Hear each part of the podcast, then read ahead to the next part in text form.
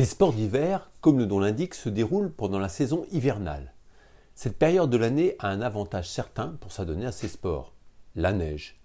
En effet, le ski, le snowboard et autres raquettes se pratiquent généralement sur la neige.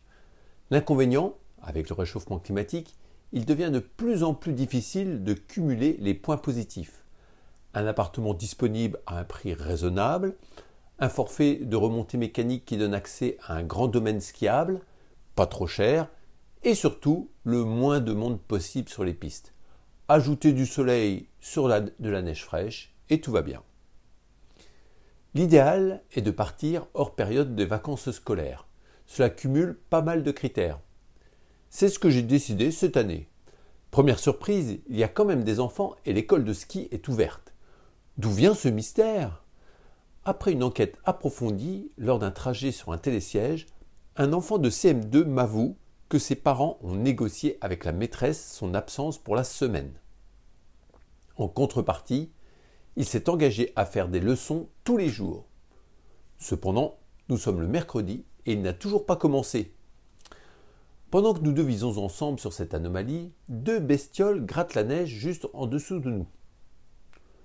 Deux chamois vont nonchalamment et ne semblent pas du tout impressionnés par la présence d'une ribambelle de skieurs au-dessus de leur tête. C'est la première fois que j'ai l'occasion de voir de si près ces bêtes pourtant réputées farouches. D'un autre côté, il y a peu de chances d'en croiser au bord de la mer. Nous consacrons le reste de la montée aux commentaires sur cette rencontre. Le gamin me confesse qu'il en mange souvent et qu'il adore ça. Je le somme de s'expliquer. Comment peut-on se repaître d'une espèce protégée ? Je comprends ses propos dès qu'il me précise qu'un chamois est dessiné sur l'étiquette avec la mention « chamois d'or ». Il s'agit de fromage, cela me rassure. Nous nous quittons en haut du télésiège. J'avise une piste rouge avec des grandes banderoles en travers et en plusieurs langues, qui indiquent que la piste est fermée à cause d'un manque d'enneigement. Cependant, mon niveau de ski me permet facilement de slalomer entre les mottes de terre et les cailloux. Cette année en plus, j'ai des skis de location. Ils ne craignent rien. Il y a un avantage supplémentaire de passer par là, et pour moi primordial, je vais avoir la piste pour moi tout seul. Et comme elle serpente dans la forêt, personne n'en saura rien. J'entame alors une descente tout en godille. J'enchaîne les virages avec les skis parfaitement parallèles. Je suis le roi de la piste. J'aurais pu continuer ainsi jusqu'au bas, tellement mon style est parfait. Et donc les efforts pour obtenir ce résultat paraissent dérisoires. Dommage que personne ne soit là pour m'admirer. Soudain, jaillissant de derrière un sapin, un chamois me coupe la route. Le pire, c'est qu'il arrive de ma gauche. Il ne respecte donc pas les priorités les plus élémentaires. Le choc est violent. Je le projette sur plusieurs mètres et, dans ce télescopage, j'ai failli tomber. Vous vous en doutez, il en faut plus pour me mettre à terre. Le chamois, lui, n'a pas la même résistance. Quand je m'approche, je m'aperçois qu'il saigne et qu'il a une patte cassée. L'imbécile, il va faire baisser ma moyenne. Je pensais battre mon record sur cette piste, c'est raté. Pourtant, je ne vais quand même pas le laisser là. Je vois qu'il me regarde d'un air implorant. Il sait qu'il est en tort, mais je dois secours et assistance aux plus faibles. J'appelle le poste de secours pour signaler l'accident. Je pense qu'ils n'ont pas bien compris qui est blessé quand j'ai parlé de pattes cassées. Peu importe, le principal pour moi est de leur passer la main. Pendant ce temps-là, mon forfait de remontée ne s'amortit pas.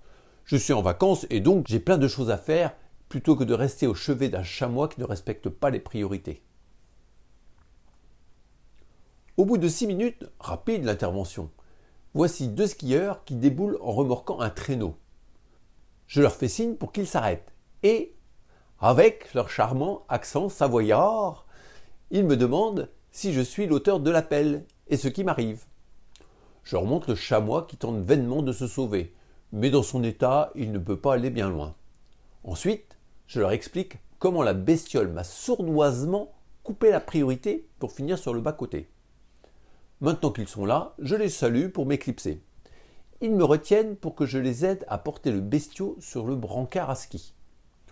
Je leur suggère plutôt d'utiliser le planter du bâton pour abréger les souffrances du chamois.